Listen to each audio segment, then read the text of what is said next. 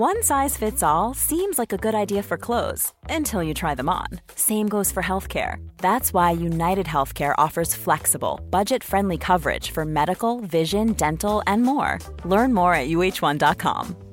Hey, it's Ryan Reynolds, and I'm here with Keith, co star of my upcoming film, If, only in theaters, May 17th. Do you want to tell people the big news? All right, I'll do it. Sign up now and you'll get unlimited for $15 a month in six months of Paramount Plus Essential Plan on us. Mintmobile.com slash switch. Upfront payment of $45 equivalent to $15 per month. Unlimited over 40 gigabytes per month. Face lower speeds. Videos at 480p. Active Mint customers by 531.24 get six months of Paramount Plus Essential Plan. Auto renews after six months. Offer ends May 31st, 2024. Separate Paramount Plus registration required. Terms and conditions apply if rated PG. Since 2013, Bombas has donated over 100 million socks, underwear, and t-shirts to those facing homelessness. If we counted those on air, this ad would last over 1,157 days. But if we counted the time it takes to make a donation possible, it would take just a few clicks. Because every time you make a purchase, Bombas donates an item to someone who needs it. Go to bombas.com slash ACAST and use code ACAST for 20% off your first purchase. That's bombas.com slash ACAST, code ACAST. Quality sleep is essential. That's why the Sleep Number Smart Bed is designed for your ever evolving sleep needs. Need a bed that's firmer or softer on either side? Helps you sleep at a comfortable temperature? Sleep Number Smart Beds let you individualize your comfort so you sleep better together. JD Power ranks Sleep Number number 1 in customer satisfaction with mattresses purchased in-store. And now, save 50% on the Sleep Number limited edition Smart Bed for a limited time. For JD Power 2023 award information, visit jdpower.com/awards. Only at a Sleep Number store or sleepnumber.com. I'm amazed how many people own stocks. They, they would not be able to tell you why they own it. They couldn't say in a minute or less why they own it. Actually, you really press them down, they'd say the reason I own this is the sucker's going up. There's enough cash in the financial system, and there is an infinite amount of cash at the Federal Reserve. An infinite amount Put of cash. Put that check in a money market mutual fund. Then we'll reinvest the earnings into foreign currency accounts with compounding interest, and it's gone. So they had to do something. All they had left was just to print money and start buying things. And that's what they did. Quick buck artists come and go with every bull market, but the steady players make it through the bear market. They say money can't buy happiness. Look at the fucking smile on my face. Hej och välkommen till ett nytt avsnitt av Market Maker. Så nu är vi tillbaks i den vanliga hedliga Market Maker-studion på att säga, men vi spelar in i två olika studios som vanligt. Men vi är i alla fall inte på resande fot, så att det, det är lite bättre ljudkvalitet förhoppningsvis. Och höll på att säga att det är bättre material också, men det tror jag inte. Jag tycker det har varit bra material när vi, var, material när vi varit bortresta i Omaha och så vidare.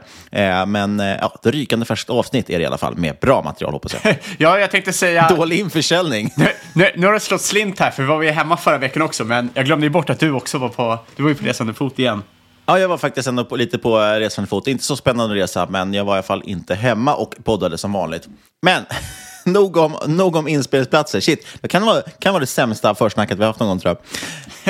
Förhoppningsvis så, jag tror dock att avsnittet väger upp det. Det kommer bli väldigt mycket, eh, väldigt mycket information, väldigt kompakt den här veckan. Vi kommer gå igenom väldigt många olika case som vi följer. Jag kommer kommentera lite på det jag pratade om i, det i Börsmorgon häromdagen eh, och om Blankare-maffian. Det kommer bli lite EG7, det kommer bli lite offshore-sektorn, det kommer bli lite konsultsektorn. Riktigt, riktigt matnyttigt avsnitt, så det är väl lika bra att vi hoppar in rakt direkt, eller hur? Vad säger du? Ja, det tycker jag. Varför inte? Det är bara att köra. Jag ska bara påminna om att det inte är någon rådgivande rekommendation. Vi berättar vår process, hur vi tänker, gör alltid en egen analys och glöm aldrig att alla investeringar är förknippade med risk. Ja, och vi hoppar väl rätt in här på, jag har gjort en del mediaframträdanden här förra veckan. Eh, dels var jag faktiskt med också i... Eh, Spara cash. Spara cash, tack. Jag höll på att säga snabba cash. och sen vill jag säga... Sen, nästan likadant. Ja, eh, Spara cash, det är ju en, faktiskt en gammal kompis med lite lustigt. Eh, Marcus Lindblad som driver det, som eh, baserad i Norrköping, en YouTube-kanal. Den kan man gå in och kolla på. Vi har en, det var en sån livesändning. Vi var planerade att köra en och en halv timme, men det var två timmar för vi hade så jäkla trevligt. Till slut fick jag säga att Nej, men nu, nu räcker jag måste gå och natta barnen. men den kan man gå in och lyssna på om man vill. Där pratar vi lite också Ja, det är folk som ställer frågor. Det är allt möjligt högt och lågt och också lite personligt. Så det tyckte jag var eh, väldigt trevligt om man har så mycket tid över. Eh, väldigt bra. Självklart lyssnar jag för att pumpa upp lyssnarsiffrorna. Precis. Nej, men, och sen så hade vi även, var jag medverkade även i Dagens Industri, deras Börsmorgon, som är deras morgonprogram. Jag har varit med där en gång tidigare, men på länk. Den här gången var jag med fysiskt i studion. Det var kul och fick rocka min Berkshire West. Ja, många Eh, kommentarer om den på Twitter såg jag. Ja, det är lite så. Eh, och lite prestationsångest ju som man ska, om man ska vara med i Börsmorgon. För att eh, Gabriel Mellqvist som driver det är ju känd för att vara otroligt välklädd. Och det är han ju också. Superstilig man. Så att jag fick ju ta mitt, det var mitt A-game jag fick dra in i studion. Jag är på med min Berkshire-caps nu. Snyggt. Det ser ju dock ingen poddlyssnare tyvärr. Men Nej, det, det, det, det är sant, men man lever kvar där i Omaha. Ja, och, eh, men det jag pratar bland annat om i Börsmorgon, då kommer det ju vitt och brett. Allt möjligt kommer in där eh, som man ska kommentera. Mycket aktuella saker, väldigt mycket case som jag egentligen inte kan mycket om. Det var Hexatronic, det var Kindred, det var SBB, saker som jag egentligen inte vet mycket om, men som man snabbt försöker läsa in sig på och säga någon smart kommentar om. Eh, för där blir det lite att man reagerar ju på det som händer på börsen. Det, är liksom, det här körs ju precis i samband med börsöppningen på morgonen. Och men jag tänkte bara utveckla då, för det ska gå så himla rappt där. Det går så himla snabbt. Trots att man hade ändå var det 45 minuter något, så känns det som att det bara går i ett rasande tempo. Man hinner inte riktigt lägga ut orden. Och det hinner man göra dock när man har en egen podcast och ingen kan säga nej till en. och då tänkte jag kommentera på just det här med... Jag tänkte kommentera på den här blanka rapporten från Vice Roy Research, heter de väl, eh, frontad av Fraser Perring. Eh, för att de har ju nu senast nu gått ut och sagt att de är, är korta Hexatronic. Tidigare var de korta SBB. Eh, de har ju också, ja, det är väl ett gäng bolag de har sagt, jag kan inte hela deras faktiskt historik i huvudet, men jag vet också att de har lyft upp Wi- Wirecard väldigt mycket. Eh, de hävdade i alla fall att de var inne i Wirecard och hade rätt om det, men jag har- minns faktiskt inte hur det var riktigt. Wirecard ska man säga, det har vi tagit upp i podden, det visade sig vara eh, inte bedrägeri ska man inte säga, men de kokade väl sina böcker. Det var väl bokföringsbrott i princip. Har vi Eh, tagit den- upp Wirecard? Ja, vi pratade om det någon gång för länge sedan. Det var väl en betalningslösning och eh, de eh, visade sig att de hade kokat böckerna lite grann och den gick väl i princip till noll. Det var ett tyskt bolag. Eh, I alla fall, de gav sig ju på också SBB och eh, ja, det gick ju så, har det ju gått som det gått i SBB. Men det jag vill lyfta här lite är att det är inte riktigt någon som har gjort en bakgrundskoll på de här Viceroy. Det är inte riktigt någon som har gjort en bakgrundskoll på Fraser Perring. Jag har sett en del blogginlägg, lite artiklar som jag har lite lösryckt information där. Jag vet inte, det är ändå mycket som tyder på att den här Fraser Perring är en lite halvskum typ. Eh, och jag vill bara förtydliga här, jag har ingen ekonomisk position varken i SBB eller i Hexatronic, så jag pratar inte ur egen bok här så att säga. Eh, jag vet att det finns många som är långa i de här bolagen som pratar mycket om blanka maffian och de säger att det här är olagligt och det ena och det andra. Och det är inte det jag menar, jag tycker bara det vore väldigt intressant någon grävande journalist borde göra jobbet att gräva lite i Fraser Perry och kolla vad han är för typ egentligen. För att det är ändå lite skumt. Visst, de säger att de har ett visst track record, men de har också haft fel i en del bolag. Eh, och jag kan tycka att det känns lite som att man kanske...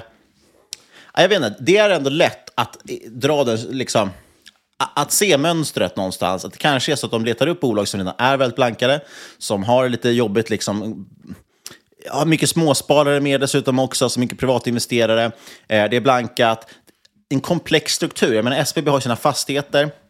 Väldigt mycket fastigheter och det är svårt kanske alltid att se värdena i dem och veta dem och sen gick räntorna upp. Och jag vet inte riktigt om det verkligen det är det som var caset som Viceroy la fram. Har verkligen SBB fallit av de anledningar som Viceroy sa eller hade de bara tur med sin timing?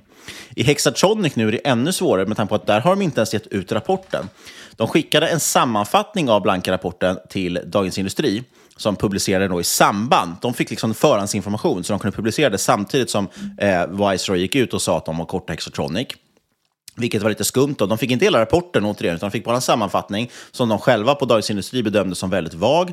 Och sen, det enda egentligen Viceroy gick ut med själva på Twitter, de gick ut med tre stycken tweets där de också sa i princip att ah, det är låg organisk tillväxt, det är dåliga förvärv eh, och det var någonting mer då egentligen. Eh, väldigt, väldigt vaga liksom, anklagelser ändå. Och, eh, som då är svåra att bemöta. De säger liksom att ah, det är dåliga förvärv. Hur bemöter man det? Ja, det enda bolaget kan säga ah, ja, vi tycker vi har gjort bra förvärv. Eh, problemet är att de har liksom, tror, drygt 50 dotterbolag, eh, varav en del är för, för, förvärvade. Och det är väldigt svårt för en privatperson att sätta sig in i den här strukturen, precis som att det är svårt att sätta sig in i SBBs eh, alla bolag, precis som att det är svårt, eller förlåt, fastigheter, precis som det är svårt att sätta sig in i Embracers alla spelbolag. Och då är det väldigt lätt att skjuta på ett sånt mål. Så att, jag, vet, jag tycker att någon borde faktiskt granska den här Fraser Pairing lite grann och eh, titta lite djupare på det här. Är det verkligen någonting? Har de verkligen någonting? Och framförallt tycker jag de borde gå ut med sin rapport och man borde också granska hur de faktiskt agerar. För det var någon som sa det, är det här kursmanipulation? Det var någon som frågade. Får man verkligen lägga sig kort en aktie, skicka ut den här typen av information som är supervag, du får medhåll från media och så vidare. Om du inte har någonting på fötterna här så är det ju, är det ju absolut fråga om, om marknadsbrott, om du ljuger. Men däremot att ge de här vaga anklagelserna, det är ju liksom gråzon. Det är inte någonting olagligt de säger eller någonting felaktigt nödvändigtvis. Då blir det väldigt viktigt att se på vilket agerande man har gjort. I en klassisk pump and dump, då är det ju väldigt tydligt att det är olagligt, för då går man ut och pumpar upp ett case, det vill säga du säger att det här bolaget är jättebra, alla borde köpa det, eh, efter du har köpt det. Och när folk då köper det, kursen går upp, så sitter du och säljer ut. Då alltså dumpar aktier. Då är det väldigt tydligt, du säger en sak men gör en annan. I det här fallet så säger de vi är korta på grund av det här och så är de faktiskt korta. Men då är det väldigt intressant att veta, täcker de då på det här så köper de tillbaka sina aktier? För i sånt fall eh, så är det absolut manipulation av eh, kursmanipulation. Ja, jag, jag, jag tar ju lite andra sidan där. Alltså, för det första, jag tycker inte det spelar någon roll vem Fraser Paring är egentligen. Jag menar, vi, vilka är vi? Vi sitter ju också och snackar aktier i en podd, lägger upp price targets och grejer i podden och sen liksom, nu påverkar inte det kursen så mycket, men det har ju några gånger varit så att man dagen efter öppnar upp Avanza så är kursen upp 10% Nu säljer inte vi på det, men vi hade kunnat göra det och vi hade antagligen inte haft några problem att göra det om det vi sa var sant. Eh, och liksom bolaget skulle ha en högre fair value. Det är en sak om det sitter på ett aktieforum som de här var det två doktoranderna gjorde för några år sedan och bara satt och tokjög. Eller du är ett bolag som sitter och, inte vet jag. Ja, de här som följer den här Discord, det här var nu också. Eh, exakt, eller, eller, eller, du sitter, eller liksom, du är ett bolag som eh, skriver att du blivit eh, omnämnd i DI, men det är ju själv som pumpat ut en artikel i DI och betalt för den. Eh, så det tycker inte jag riktigt är en jättestor grej. Jag tycker inte heller så konstigt att man blankar svaghet. Det är, liksom, det är ju det du ska göra. Du ska absolut inte blanka styrka. Det är ju bästa sättet att torska jättemycket pengar. Eh, oftast de bästa blankningarna är de bolagen som har börjat falla och gått väldigt svagt. Jag, jag, tycker ändå det är relevant. Alltså anledningen till att jag tycker man kan granska är dels för att visa sig att det här är... Skulle det visa sig till och med så att det är en bedragare som aktivt liksom, eh, har varit med i ett antal scams förut, alltså att göra det här med ont uppsåt, då är det väl absolut intressant att granska det. Och framförallt är det väl då dumt att media agerar i sånt fall nytt idiot och publicerar vidare det de skriver. Dessutom när det är så vagt, i det här fallet tre stycken tweets, och så säger man, man säger att man har en rapport men man vill inte släppa den. Alltså, jag vet inte. Men är, är, är det konstigt? Det är jätteofta det kommer ut price targets från banker. Ja, liksom, du retail, vi får inte tillgång till majoriteten av de rapporterna. Men det är en rapport bakom de price targetsen som driver upp marknaden. Men det är ingen som sitter och gråter om det. Det tycker jag är jättekonstigt. Visst, liksom så här, det här är en mindre firma och inte lika etablerad, så de kanske liksom ska göra det för sin egna, liksom, eh, eh för, jag menar, för, för, att de ska ha någonting att stå på. Men, ja, men det är ingen som sitter och grinar för att price targets går upp när en bank trycker ut det. Jag fattar inte varför folk ska sitta och grina för att någon drar ut en bass på ett bolag. Nej, men, men, det handlar ju om att, om att det blir sån uppståndelse i media. Det är väl det som är intressant. Var, varför ger man sån legitimitet till den här karaktären? Eh, om det nu visar sig att inte, de har så bra track record. Ja, det var bara en tanke i alla fall. Vi behöver inte fastna i det ämnet. Jag tycker ändå att det är intressant att titta på. Det vore intressant att veta vem den här personen är. Exakt. Men jag, eh, och vad de har för track record. Och dessutom så är det ju också en liten grej att skillnaden är väl en bank är ändå, då vet du vad det är för institution bakom, vilket företag det är bakom. Eh, och de har, följer ändå någon slags, de följer ändå ett regelverk och vissa alltså, är ju granskade. Eh, det här är ju ändå en helt fri vilda västern-aktör som dessutom, ska tilläggas, är otroligt otrevlig och liksom, ja, men svär mycket, kallar folk vid namn och så vidare. Och det tycker jag också bara, det är inget olagligt i det, men det är väldigt oseriöst. Det, så det, känns, det känns som en oseriös aktör och då är det intressant att veta varför får de så mycket seriös uppmärksamhet. A -a absolut, men då är det ju liksom, då är det inte på Fraser Paring då är det på DI och det är på liksom bolaget som tar upp det här som seriöst. Ta inte upp det då. Det är liksom så här... Äh, det är det jag säger. Jag säger att de borde granska den här karaktären och se, är det verkligen ja. en person vi ska skicka vidare ut till tidningarna och i nyheterna? Exakt, och sen, sen för jävla dum retail som börjar grina över det här. Åh nej, blanka maffian. Köp mer då! Alltså så här, om det här bolaget faller, liksom långt under intrinsic value för att någon idiot sitter och pumpar någon short-rapport, du borde ju size upp, du borde ju kunna gå in med hela din jävla portfölj i så fall. Jag blev bara så sjukt irriterad på alla de här äh, jäkla idioterna som sitter och gråter. Du, du, får världens jävla möjlighet i så fall att size upp i din portfölj för att det här bolaget faller. Jag fattar inte vad folk grinar. Jag blir uppriktigt sagt väldigt irriterad. Sen, säger, sen säger jag inte liksom så här, är jag inte på Fraser Parings sida eller så, men liksom lite så här kom igen till alla som ska, ja, ska hålla på. Det, det, det där är ett vanligt felslut. Liksom, att, att, om du äger en aktie för att du tycker att den är, är lågt värderad eh, liksom, och, och, den går ner ytterligare, då är, ju det mer, då är det ju bara ett läge att siza upp såklart. Eh, med det sagt så är det ju så att man kanske inte alltid ska snitta ner det som går ner om det går ner av rätt anledningar. Men poängen var ju Går det ner av rätt anledning har han ju rätt. ja. Så att det är liksom så här, det, man kan bara spela det på två sätt. Antingen har han fel och då är det världens läge, eller så har han rätt och då är du körd för du har ju haft fel men det är det jag menar, och det är därför jag menar att det är lite komplext. För att det kan ju vara så, det är därför jag tycker att det här med gnälla om blanka maffian och så vidare är, är, är väldigt ointressant. För att många blanka filmer är väldigt duktiga eh, och är väldigt vettiga att lyssna på. Du måste alltid ta till dig deras argument och lyssna. Det är det jag menar här dock, att de har ju så extremt vaga argument, det är ganska dåliga argument, det är väldigt oseriöst. Och då undrar jag lite varför det blir, får så stor uppmärksamhet i media, inklusive just nu den här podden. Vi hoppar vidare till nästa grej. Jag tänkte prata en liten update här om EG7, Enad Global 7, gamingbolaget som vi pratat om tidigare. Det här är ett bolag som har historiskt gick liksom väldigt kracke, kast. Aktien var väldigt upphaussad ett tag. Bolaget går sådär. De har inte så jättemycket kvalitativa spel, tycker jag. Eh, men det är lite intressant. Det har ju hänt väldigt mycket saker. Vi plockade upp dem i avsnitt 266. Då haussade jag upp det lite grann. Eh, det här varit ju en väldigt dålig affär dock, eh, eftersom det gick, inte alls gick som jag hade tänkt. Eh, men då lyfte jag upp den här succén jag, jag, säger det, för sen kommer jag senare i prata avsnittet om någonting som jag gjorde bra, så känner jag att då tar de ut varandra här, så, så framstår jag inte som att jag har någon hybris. eh, men i avsnitt 266 lyfte vi upp att de hade fått den här succén med My Singing Monsters, vilket var ett tio år gammalt spel som helt plötsligt började trenda på TikTok igen i samband med tioårsjubileet. Helt plötsligt fick de in jättemycket spelare, bolaget började tjäna jättemycket pengar, aktien gick upp jättemycket. Eh, jag spekulerade lite att det här skulle kunna fortsätta, att det fortfarande skulle kunna vara en bra rapport som kom, men det visade sig vara en katastrofrapport. Eh, det hade dessutom, något jag lyfte också upp, det var att det var många intressanta ägare. Då. Dels en del väldigt bra Twitterprofiler. Tror bland annat att Olle var inne, som var med här för några veckor sedan när vi var i Omaha. Shit, dags att slänga Olle under bussen. Ja, men det, det står jag för. Eh, och även Alta Fox. Alta Fox Capital, som vi pratade om tidigare, den här lilla fonden i USA, som har varit väldigt duktiga. Jag kommer återkomma till dem, det är därför jag lyfter dem. Eh, generellt också var ett hyfsat nedskjutet bolag. Aktien hade stuckit upp en hel del som sagt, men, men bolaget säger om man tittar ett längre perspektiv väldigt nedskjutet. Eh, sen kom dock tyvärr en rejäl rapportbesvikelse. Eh, och efter det då, avsnitt 272 tror jag det var, lyfte vi att Affärsvärlden hade köprekat det här nu efter rapportfallet. För den följer typ 20 procent någonting på den här rapporten. Och det skulle man ha följt i rådet. Jag minns att jag tänkte den här tanken och att det, att det där lät vettigt, men jag agerade inte på det, utan snarare agerade tvärtom och förlorade en del pengar. Eh, för det som hände i bolaget var att det kom in nya ägare, som vi lyfte, eh, som nödvändigtvis kanske inte jobbar för småspararnas bästa, utan jobbar för sitt eget bästa, väldigt tydligt. För de passade ju på att rensa ut en hel del i bolaget, vilket gav just katastrofsiffror. De skrev i princip ner allt aktiverat arbete, vill jag minnas. Allting som liksom utvecklat skrev de i princip bort, för de menade på att vi ska renodla det här till ett konsultbolag istället. Eh, och det, det är ju intressant, för det gör ju liksom att bolaget blir mer stabilt framåt, men man får kanske inte heller den här ja, dels plockar du bort den värsta nedsidan, det vill säga att du lägger ner miljontals kronor på att utveckla ett spel som blir en flopp, men du tar också bort den här högsta uppsidan, det vill säga att du får en ny My Singing Monsters-succé. Men de ska ställa om det till ett mer lönsamt kvalitativ konsultverksamhet som jobbar inom gaming. Eh, men det intressanta var ju att den som sagt föll tvåsiffrigt för att de i princip skrev av allt där, för det gjorde att resultatet var urdåligt. Eh, men man trodde att det här långsiktigt egentligen var bra och de här insidersna, de här nya ägarna, köpte ju på sig rejält efter det här kursfallet. Och det ledde ju till att den i princip återhämtade nästan hela det tappet redan dagen efter. Eh, och det som var intressant var att det som hände nu, vi spelar in det här tisdag den 23 maj.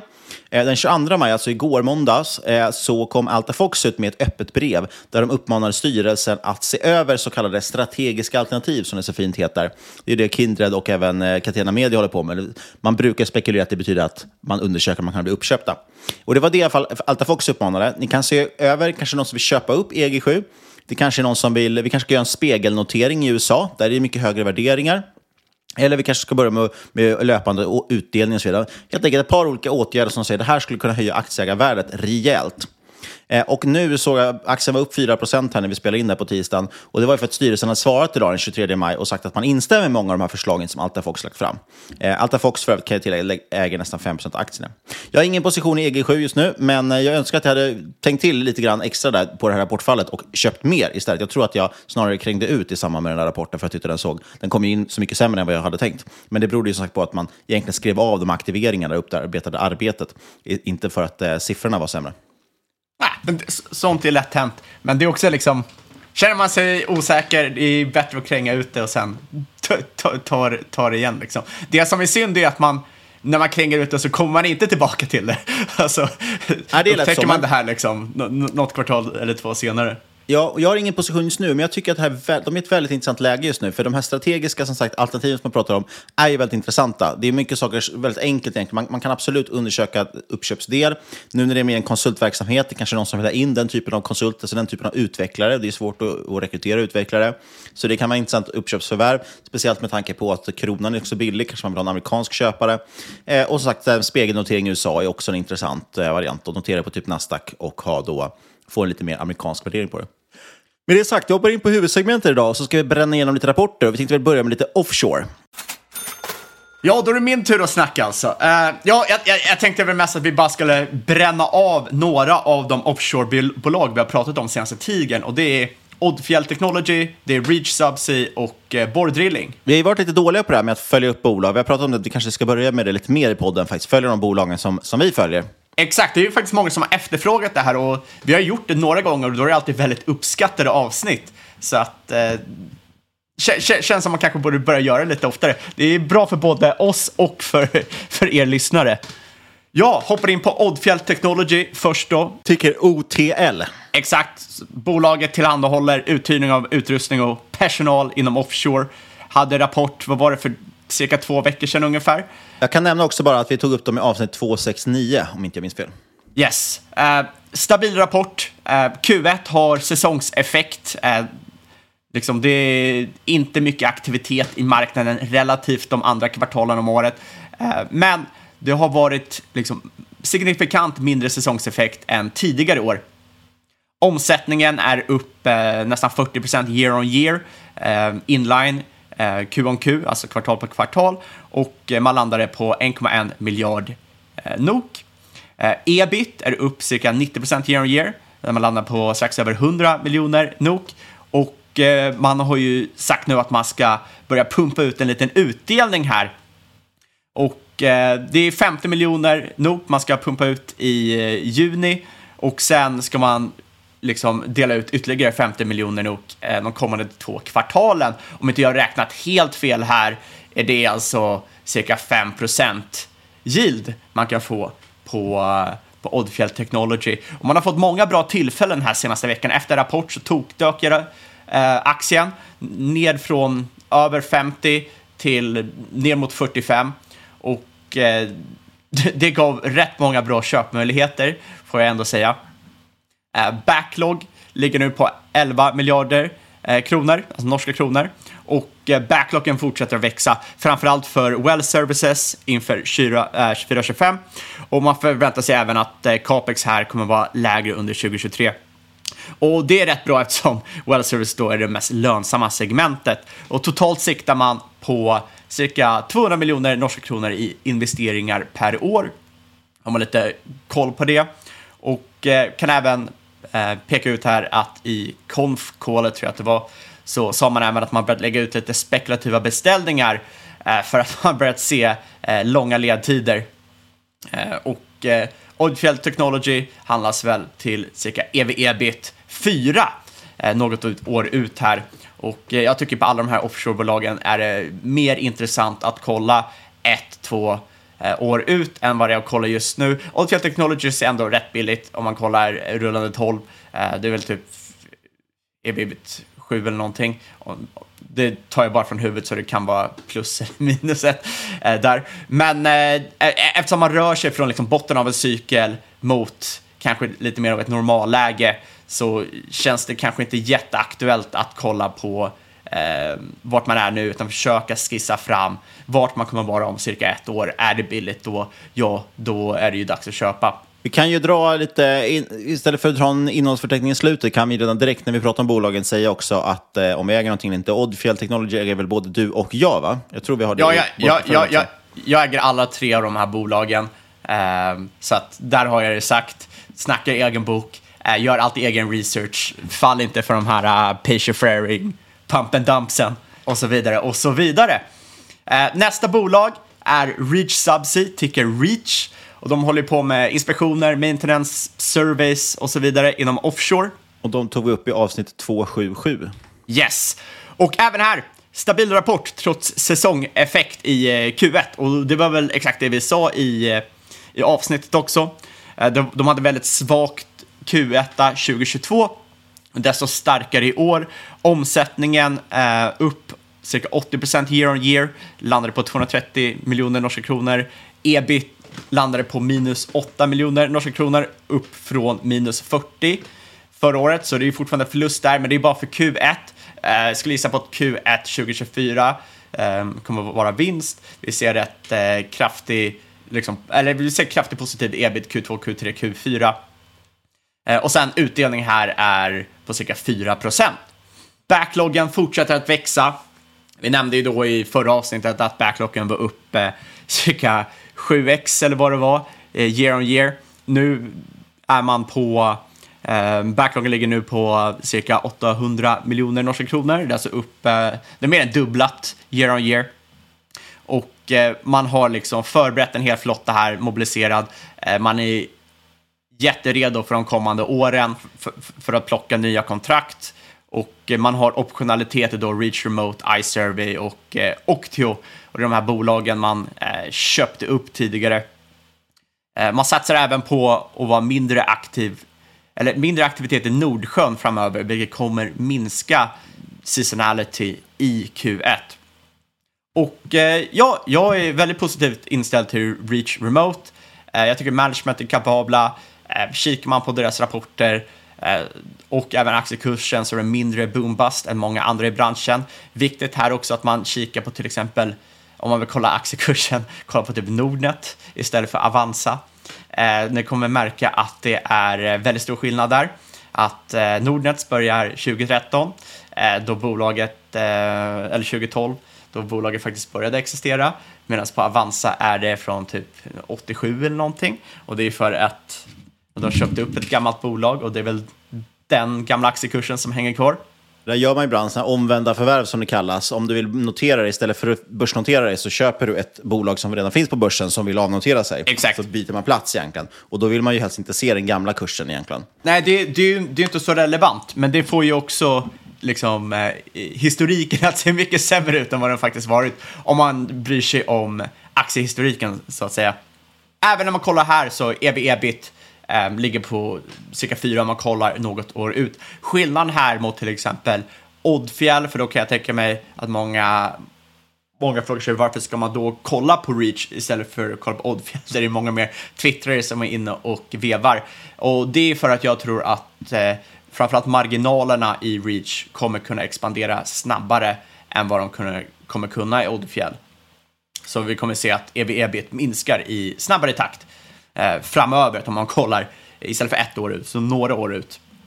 Och sist men inte minst eh, har vi då Borr Drilling. Det här är väl det bolaget vi kanske tagit upp, har varit mest återkommande senaste året, eller senaste ett och ett halvt åren i podden. Vi har väl säkert tagit upp den fyra gånger. Ja, jag försökte hitta tydligt. Vi har ju inget tydligt dock avsnitt där vi har gått igenom hela case, utan vi har ju tagit upp det till och från.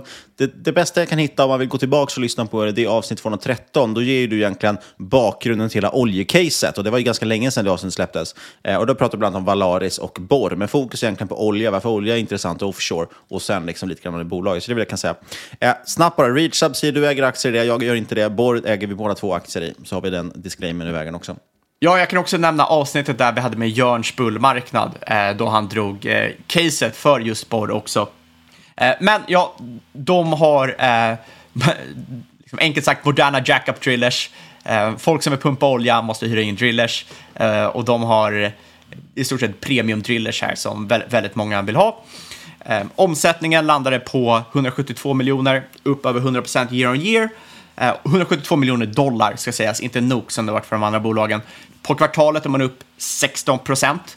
Så inte bara rapporterar man year on year här, utan man är väldigt stolt över sin kvartalsprestation. Och eh, ebit landade på eh, 46 miljoner eh, dollar, eh, upp från negativt year on year. Backloggen ligger på imponerande 1,7 miljarder dollar och man ser en växande backlog till marknadsledande rates. Eh, under 2023 har man knutit åtta nya kontrakt med en snittrate på 140 000 dollar. Och det är alltså hur mycket de drar in på de här riggarna per dag. Eh, fyra av dessa låg på 165 000. Och eh, det är ju marknadsledande. Och eh, lyssnar man på konf här så säger management att de ser rates norr om 175 000 i andra kvartalet, inte andra kvartalet, andra halvåret 2023. Och just nu är man 100% uthyrd, men man kommer börja rulla de här kontrakten in i 2024. Så det är otroligt positivt och det är uppenbart under andra halvåret då man börjar omförhandla de här kontrakten. Utilization, alltså användningen av moderna jackup-riggar, har gått från 87% till 93% senaste året. Eh, management förväntar sig att detta ska upp till eh, 96 eh, kommande kvartalet. Och eh, här handlar, handlar det liksom lite om eh, Eh, prissättning på marginalen som man alltid pratar om när det kommer till råvaror. Det är liksom när den, de sista riggarna, det är det som verkligen driver upp priset. Eh, och det är därför de är så extremt eh, liksom bullish till var day rates kommer kunna handlas till senare i året. Om man, om man ska spela djävulens advokat här, för att de här bolagen påverkas såklart mycket av, av oljepriset, för i slutändan är oljepriset högt, ja då kan de hyra ut riggarna dyrare i princip. Plus att det är hög efterfrågan på riggarna, alltså efterfrågan på riggarna blir större när man vill ha mycket olja. Så de, de handlas ju ofta ner när oljepriset går ner. Eh, det är lite så att de följer varandra. Oljepriset har ju gått ner en del på grund av den här recessionsoron. Det vill säga, har vi minskad ekonomisk aktivitet, då minskar också användningen av olja. Eh, vad tänker du där kring, eh, som de säger, att de ska börja omförhandla mycket kontrakt i andra halvåret 2023. Det är då recessionen kanske syns som mest, eller lågkonjunkturen, eller minskade liksom efterfrågan på olja. Eh, är det någonting du, man ska oroa sig för, eller som du tänker på? Är, är management för bullish, tror du? Uh, alltså det är klart du alltid ska uh, oroa över det. Du ska aldrig lita blint på management. Uh, men Borr själva säger att de inte märkt av volatiliteten alls på oljemarknaden. Eh, och mycket är för att man har nationella oljebolag som kunder eh, som har väldigt höga produktionsmål. De måste i stort sett hyra riggar för att kunna pumpa olja, annars får de inte in pengar till landet. Eh, och jag tycker, när man går tillbaka och kollar på historiska recessioner, då ska man också tänka på att det skiljer sig väldigt mycket från dagsläget jag, jag, jag menar, går vi tillbaka till 2014, som var, det var väl slutet på senaste eh, cykeln, då såg du eh, ett överskott av eh, Shale kom till marknaden, du Shale-revolutionen. Eh, du hade en väldigt överskott på new builds, alltså nybyggen. Eh, så att du hade liksom det här problemet med att du har en dubbel oversupply. Du hade för mycket olja, du hade för mycket riggar. Just nu så ser man att den globala riggflottan, 30 procent, Ehm, är förbi retirement rate, alltså de är egentligen, de borde slopas så snart som möjligt. Finns inte mycket nybyggen. Ehm, det finns absolut inte tillräckligt mycket nybyggen på G för att kunna ersätta de här riggarna. Men man ser inte heller att det är särskilt många eh, bolag som satsar på nybyggen, för det finns inte ekonomi i det just nu. Det var förra konfkollet med Borg, tror jag han sa, för att eh, man skulle kunna rationalisera att bygga nya så här, moderna jackup eh, riggar så måste du se kontrakt på 175 000 day rates i 7 till 10 år. För då kommer du kunna få en bra payback på dem. Innan det så finns det ingen, ingen rimlig anledning att göra det. Så i närtid så kommer det inte finnas oversupply på just eh, riggar. Eh, det är också tveksamt att du kommer se en oversupply i, i oljan. För att många fokuserar nu på recession eh, och att det kommer minska efterfrågan. Men det många inte tänker på är att eh, liksom 2022 och 2028 och så vidare, eh, utbudet fortsätter växa. Eh, och det, det gör inte nu. Eh, liksom, även om du som 2002 när demand föll, det var ju några enstaka procent, men det är tillräckligt mycket för att oljepriset ska sjunka drastiskt, Ehm, så, så, kommer vi fortfarande ligga i, en, i, en, eh, i ett underskott. Eh, så jag känner mig väl hyfsat lugn i den frågan. Eh, sen såklart kan allting hända. Jag menar, du kan ju få ett coronatillfälle eller vad som helst som verkligen liksom stänger ner hela världen. Du kan väl kanske få någon superrecession så får allting att tokkrascha. Men liksom förutsatt att det är någon normal typ av recession ehm, så är inte jag personligen super, super orolig. Men som sagt, det här är bara min egen åsikt. Jag är ju uppenbarligen eh, färgad för jag äger de här bolagen. Och det kan vara så att jag är för eh, positivt inställd och det kan vara så att sanningen är helt tvärtom. Så gör alltid er egna analys. För att hoppa tillbaka till Borg där då, då, är att eh, eh, också en annan fråga de fick var liksom hur de såg på M&A och liknande. De har sett att många bolag i energisektorn allmänt, ofta handlar det om EMPs, alltså de som faktiskt pumpar oljan, de har ju varit väldigt eh, fokuserade på, de har behövt fokusera på att skicka tillbaka pengar till aktieägarna, annars de blivit rätt hårt straffade. Har det varit tal om uppköp och så liknande så har ju aktiemarknaden inte tyckt det var så jättetrevligt för de vill ha pengar tillbaka. 2014 är rätt färskt i minnet och 2014 var ett resultat av att många bolag ville liksom bygga empires. De ville bygga stora bolag och kunna stå där på eh, släktmiddagar och gri liksom grillningen och liksom prata om hur stort bolag de sitter och, sitter och driver, vilka stora uppköp de har gjort. Eh, men Borr säger att de, de vill prioritera utdelningen eh, framför M&A. Vi gick igenom det förra avsnittet, vi pratade om Borr, eh, varför det var intressant och det kommer ju tillbaka till hur marknaden ser på det här. Oftast re-ratar de sådana här bolag som kan ge ut en hyfsad utdelning. Och eh, det är väl det vi alla vill se. Hög, högre multiplar på våra bolag i, samtidigt som eh, omsättning och lönsamhet fortsätter stiga. Man guidar för ebitda 400 miljoner dollar för 2023. Eh, givet ett EV på, vad är det, typ 3 miljarder, så gör det ju inte att bolaget ser jättebilligt ut 2023. Eh, men jag tror att det här kan komma ner rätt drastiskt kommande en, två, tre åren.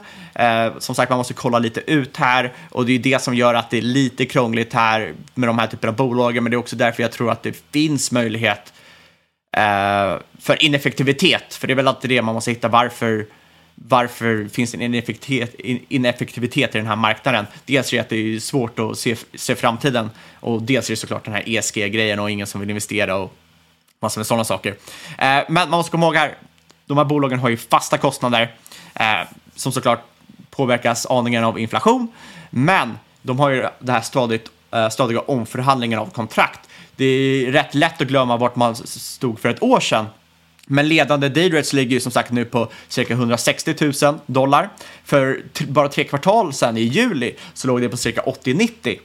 Så bara där är man upp cirka 100 procent. Och så som, som sagt så ser man eh, 150 000 på horisonten. Ledande dayrates betyder ju inte att hela flottan då har det, utan det är några stycken. Så när man börjar omförhandla fler och fler så kommer man antagligen se eh, inte bara omsättning gå upp, men framförallt eh, ebitda och till slut ebit också. Eh, så sammanfatta det här är inte bara för de här tre casen utan allmänt när man kollar på eh, många case i den här sektorn så känns det som man har en väldigt positiv outlook för de flesta bolag. Management har positiv outlook. Det brukar ju management ha, men det känns inte som de är, jag menar, försöker ljuga sig till någon överdriven bullishhet. man, man, man får vad, det man, vad det man brukar säga, lä, läsa mellan eh, raderna. Och eh, det är för att liksom, sektorn inflektar uppåt, du ser högre antal aktiva riggar, eh, du ser ökad efterfrågan trots att man har sett den här volatiliteten på oljemarknaden. Och som sagt, oavsett vilket bolag i sektorn man lyssnar på så känns det väldigt bullish just nu. Men time will tell. Vi får se om ett, två år hur utfallet blir här. Jag tänkte hoppa vidare till, eh, dra lite om konsultbranschen, kanske framförallt fokus på it-konsulter. Och eh, du är offshore-experten, det var roligt.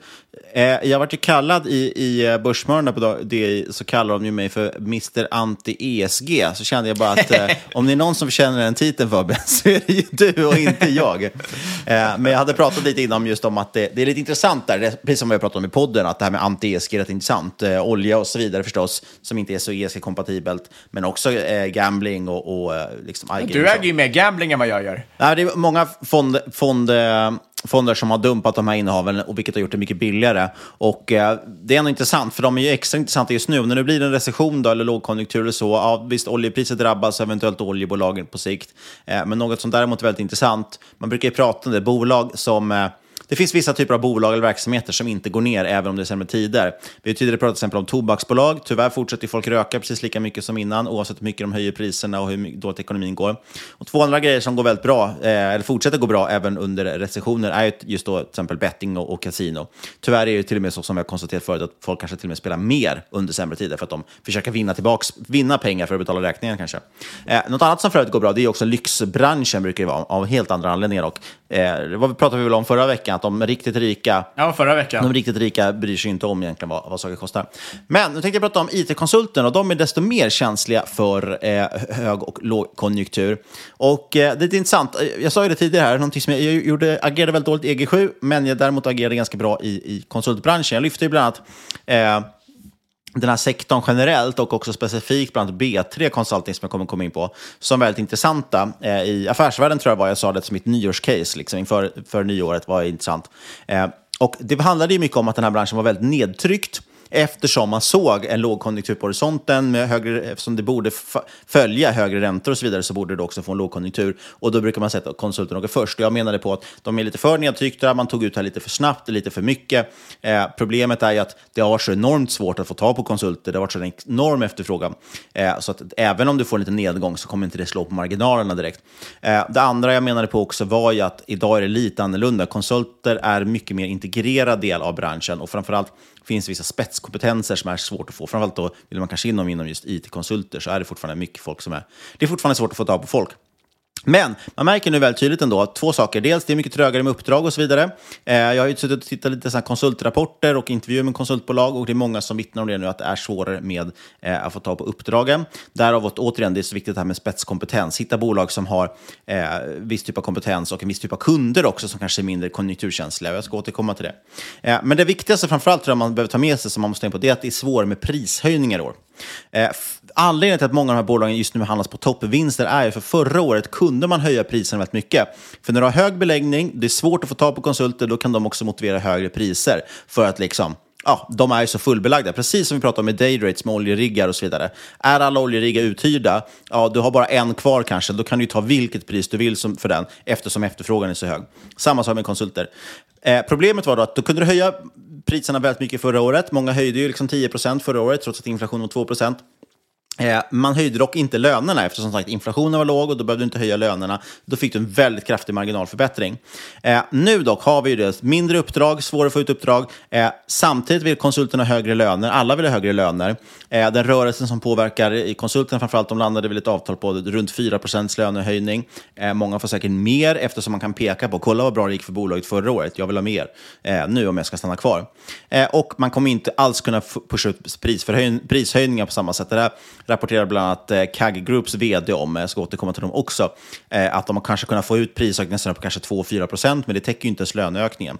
Eh, men det är mycket, mycket svårare liksom, att få ut eh, få ut, konsult, äh, få ut äh, högre priser helt enkelt. Äh, på grund av inflation. Folk, kunderna har redan svårt att, med sina kostnader. Varför ska de då höja konsulternas priser också? och det är lättare att få tag på ersättare. Så det kommer slå väldigt hårt mot, mot marginalen. Och ja, det är alltid så, marginalen påverkas, det går väldigt fort. Sjunker marginalen lite grann, då sjunker vinsten extremt fort och helt plötsligt är de här bolagen som handlas till P 10-15 inte lika billiga längre. Eh, dessutom, en liten sån grej. Börspodden pratar ju mycket om det här med arbetsvänligt år. Vi har haft arbetstagarjular senaste tiden, nu kommer det inte vara det. Och framförallt har vi en dag mindre i det här kvartalet och nästa kvartal tror jag också. Vilket faktiskt gör en viss påverkan då, eh, när du har lite mindre arbetsdagar och mindre timmar och helt enkelt fakturera. Eh, och apropå just Börspodden, eh, de nämnde bolaget Devport. Det är ett ganska intressant konsultbolag. Jag tänkte ta upp dem en del gånger i podden, men det har inte blivit av. Eh, men de håller på med, framförallt tror jag att det är mjukvarukonsulter och de är väldigt beroende av Volvo bland annat. Alltså, eh, Volvo lastbilar som jag förstått det som. Nu fick ju de det är typiskt som väldigt konjunkturkänsligt, men vilket har gjort att, att aktien varit väldigt billig. Och det var det Börspodden lyfte upp i, i, i DI, att det handlas till P9 eller någonting, 3,6% direktavkastning. De är dock väldigt beroende av Volvo som sagt, men å andra sidan nu fick ju Volvo in en, en order på tusen lastvagnar och så vidare. Så att, ah, jag vet inte, det är väldigt svårt, men, men de blir väldigt beroende av den typen av bolag och det är väl det som har gjort att det har gått lite, liksom, ja, varit lite skakigt helt enkelt. De har dock mer och mer, de ökar mer och mer säger vd mot till exempel försvarsindustrin för att just bli mindre konjunkturkänsliga. Men jag tycker, att, jag tycker ändå att det är ett intressant litet spetsbolag liksom, som man absolut ska kolla in. Dock lite tveksamt om P 10 är billigt, eh, om det nu är toppvinster. Så att time will tell, men kanske ett av de mer intressanta betten i alla fall i sektorn om man gärna vill in i den. Så de ska man titta på. Äger dock inga aktier, eh, så vi tar de här disclaimersna direkt. Nej, men hur, hur vanligt, liksom, eller hur, hur, hur länge brukar en, eh, en botten i en sån här cykel hålla i sig? Det är, det är en bra fråga som jag, som jag tyvärr inte har något svar på. Eh, det som jag menar också nu det är att det är lite skillnad. Jag tror inte det kommer vara lika hårt som det var tidigare. En del konsulter flyger ut, men, men mycket så idag i IT till exempel är mycket mer integrerad del av verksamheten och det är mycket mer beroende av konsulter, så det kan vara svårare att bli av med konsulterna. Men det slår också så pass fort. Bara får en minskning, ett visst tapp liksom på beläggningen, så slår det väldigt hårt mot marginalen. Eh, du har högre löner, mindre prishöjningar. Det, det, kan slå väldigt fort, det är det som är lite läskigt här. Och det är väl kanske inte så att de har fallit tillräckligt mycket för att bli superbilliga liksom, att plocka upp. Men man skulle vilja se li, ännu lite lägre multiplar kan jag nästan tycka. Nej, men det är väl som med mycket annat. Det, de behöver liksom, det är inte mycket, många konsulter som behöver avskedas för att det ska kunna påverka rätt, rätt, rätt mycket. Nej, precis. För du vill ju liksom, är det svårare att få ut dem på uppdrag så, så slår det fort mot marginalen. Eh, B3 kan vi gå vidare till. B3 Consulting, eh, tycker B3. Avsnitt 222 plockade vi upp, eller pratade vi om det bolaget. Och som sagt, de lyfte upp bland annat Affärsvärlden som ett intressant case. Eh, och av de anledningar jag sa förut, då var den väldigt nedtryckt. Jag tyckte man tog ut den här lågkonjunkturen alldeles för fort. Nu har vi börjat nå dit. Och det var intressant. B3 gick sen otroligt starkt. Eh, fram till slutet på april. Eh, fram till dess var den plus 30 procent eller någonting. Det blev en väldigt bra affär eh, att hålla den där. Eh, och den sjönk typ 20 procent på rapportdagen, vilket gjorde att i princip, nu, om det inte var mer till och med, vilket gjort att, att i princip har aktien utvecklats flat nu sedan årsskiftet. Och det hade att göra med att första rapporten för året, den var superbra, den visade fortfarande på allting, guld och gröna skogar. Det var där någonstans efter jag, för att jag sålde den här aktien, jag kände att nu har vi fått ut ganska mycket ur det här. Men sen kom Q2 här och den var i sig egentligen inte alls dålig. Eh, och dessutom ska tilläggas att bolaget är väldigt billigt, handlas till P11 eh, på rullande 12. Enligt Avanza i alla fall, P13 på börsdata. Eh, choose your, choose, pick your fighter, vad man säger. Jag tycker det är väldigt billigt för det här bolaget. Dessutom en direktavkastning på 5% på B3. Men det som jag tror sänkte aktien, det var att man gav en mycket svagare outlook från ledningen. Där man sa att, ja, men vi, i princip man nämnde det jag pratade om, att vi ser att det är svårare helt enkelt med uppdrag. Det kommer snart att börja slå mot marginalen. Och det vart ju då, tror jag marknaden tolkade det som en väldigt tydlig signal på att nu har den toppat här för konsulterna och skickade ner den här rejält. Men sagt, en bra affär tills dess. Och jag tror som jag sa att den typen av konsulter man ska äga just nu, det är de som är, har någon riktig form av spetskompetens som är svår att få tag på, för de kommer alltid uppdrag, gärna seniora konsulter och sånt som inte är så konjunkturkänsligt. Och då gäller det att titta på kunderna, vad de handlar mot. Då. Och då tänkte jag lyfta ett litet nytt case här i podden kopplat till det bolag som jag tycker kan vara intressant kanske att kika på. Inte superbilligt, men vill man gärna in i sektorn... Alltid det bästa sättet att inleda. Inte superbilligt, men... Nej, men om man vill in i sektorn så är det ett intressant case. Och framförallt kan det vara intressant att kika på eh, om det kommer ner lite. Men jag, jag vet inte, jag, jag tycker att det är... Eh, fortfarande intressant. Det kan vara så fortfarande att det är en okej prislapp på det. Eh, det är bolaget CAG, eller CAG. Eh, upp nästan 30 procent sedan årsskiftet. Eh, har inte åkt på någon stryk än riktigt. Kanske inte heller är dags för det, eller så är det just det det är stor risk för. Vem vet? Eh, CAG i alla fall är enligt dem själva en innovativ it-koncern som består av tio självständiga dotterbolag. Eh, och de erbjuder spetskompetens inom technology management, så det är väl en form av eh, ja, managementkonsulter fast inom teknik och digitalisering. Systemutveckling, det är en typ av sån grej man gillar mycket just nu. Eh, programmerare är fortfarande hö, liksom, hårdvaluta. Cybersecurity, också superintressant område. Drift och förvaltning, svårt att göra sig av med. Och utbildning. Eh, fokus är mot kundvertikalerna försvar, bank och finans, handel och tjänster, industri och infrastruktur infrastruktur samt hälsovård. Och det är det här jag gillar mest med dem. Eh, man har 23 procent i bank och finans. Inte så konjunkturkänsligt, går dessutom bra för bankerna nu med tanke på ränteläget. 22 procent inom försvar, som sagt, det går superbra den branschen. 20 procent i offentlig sektor, de brukar gasa när det blir lågkonjunktur. 16 procent i handel och tjänster, det är väl den sektorn som är absolut jobbigast. 7 procent industri, också ganska konjunkturkänslig. Och sen 5 procent hälsovård. Så att jag har summerat ihop det till 70 procent ungefär i konjunkturokänsliga delar. Eh, och man har mycket intressanta uppdrag inom typ betalningssystem, antipenningtvätt, compliance med mera. Finansinspektionen är bland annat en kund. eh, Försvarsmaktens materialverk likaså. Cybersecurity ett stort viktigt ben. Så att, superintressanta sektorer och bra branscher man är i. Så att, det här kan vara ett bolag som är så att det kanske ändå är eh, förtjänar den värdering det har liksom, och kan fortsätta växa ganska bra. Runt 500 anställda, fördelade över ett antal städer i Norden. Omsätter ungefär det dubbla, 800 miljoner kronor år 2022. Och växte drygt 20 procent förra året, varav hälften då var organiskt. Eh, ökar också utdelningen, det har man gjort i ganska många år nu. direktavkastningen ligger just nu på drygt 3 procent. Och då delar man ut 50 procent av vinsten. Något som är lite intressant som man kan ta med sig, eh, de har varit trea i det här Great Place to Work som heter. Det är en ganska stor undersökning, global undersökning, där man försöker undersöka vilka mark äh, arbetsplatser som är de bästa. Och eh, det kanske inte låter som en supersexig grej att prata om, men det, är, det ger en, en rejäl effekt inom konsultbranschen. Eh, att vara en bra arbetsplats, det är liksom det enda man har egentligen att konkurrera med när det gäller konsulter. Eh, och det, det brukar leda till att man får in bra kompetens. De var trea i år, fyra förra året. 95 procent av anställda anser att eh, CAG är en mycket bra arbetsplats jämfört med snittet på 92 procent i konsultbranschen. Eh, och snabbt bara här innan vi går in på en lite kort värdering. Eh, Vd-ordet från årsredovisningen nu, eh, 2022, sa att man vill se fortsatt god efterfrågan på marknaden under 2023 och kommande år. Eh, dock kan en liten inbromsning jämfört med 2022 års högtryck skönjas så här i början på 2023, vilket kan spela över i form av högre konkurrens om affärer. Och det var lite det vi pratade om. Eh, så det ska bli intressant att se det utvecklas i bolaget. Ordförande, Bo Lindström, äger 20 av bolaget, vilket jag gillar. Sen är Hagströmers där, Creades. Sven Hagströmers Creades är tredje största ägare med 10 Det är någon... Eh... Vem är det då? Är det någon Twitterföljare till dig, va? Eller hur var det? Skönt att du sa det, så inte jag behövde ta upp det och skryta med det. eh, handlas det P 15 PEG-talet 0,3 i och med att bolaget växer så pass kraftigt. EV 10. Eh, man har drygt, nästan, nästan ska säga, 70% bruttomarginal. Vinstmarginal på 6% Det är lite lågt egentligen för en, en konsult, skulle jag säga. Eh, ja, och ROIC på över 20% nettokassa. Jag tycker det är ett, helt enkelt ett rimligt värderat men högintressant samt stabilt konsultbolag som jag tycker man kan kika in. Eh, och de handlas på First North med tickern CAG. Eh, jag har dock inga aktier i det här i dagsläget.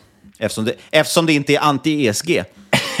Får man hoppas att de inte har någon marginalpress framöver då? Nej, det är det som blir intressant eh, faktiskt. Jag tycker dock att de ligger lite lågt i marginal. Det känns som att de borde skulle kunna ligga lite högre.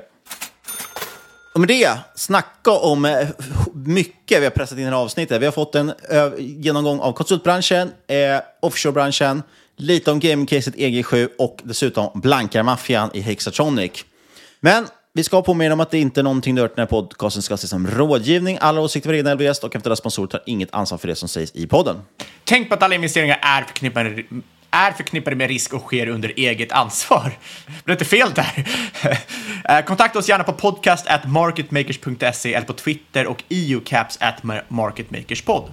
Och sist, men absolut inte minst, kära lyssnare, stort tack för att just du har lyssnat. Vi hörs igen om en vecka.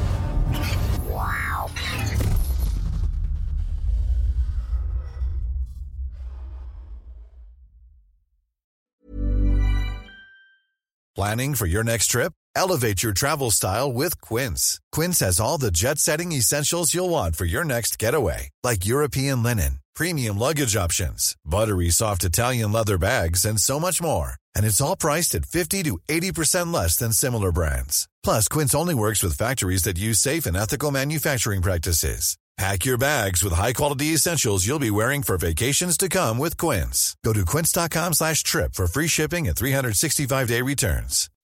When you make decisions for your company, you look for the no-brainers. If you have a lot of mailing to do, stamps.com is the ultimate no-brainer. Use the stamps.com mobile app to mail everything you need to keep your business running with up to 89% off USPS and UPS. Make the same no-brainer decision as over 1 million other businesses with stamps.com. Use code program for a special offer. That's stamps.com, code program.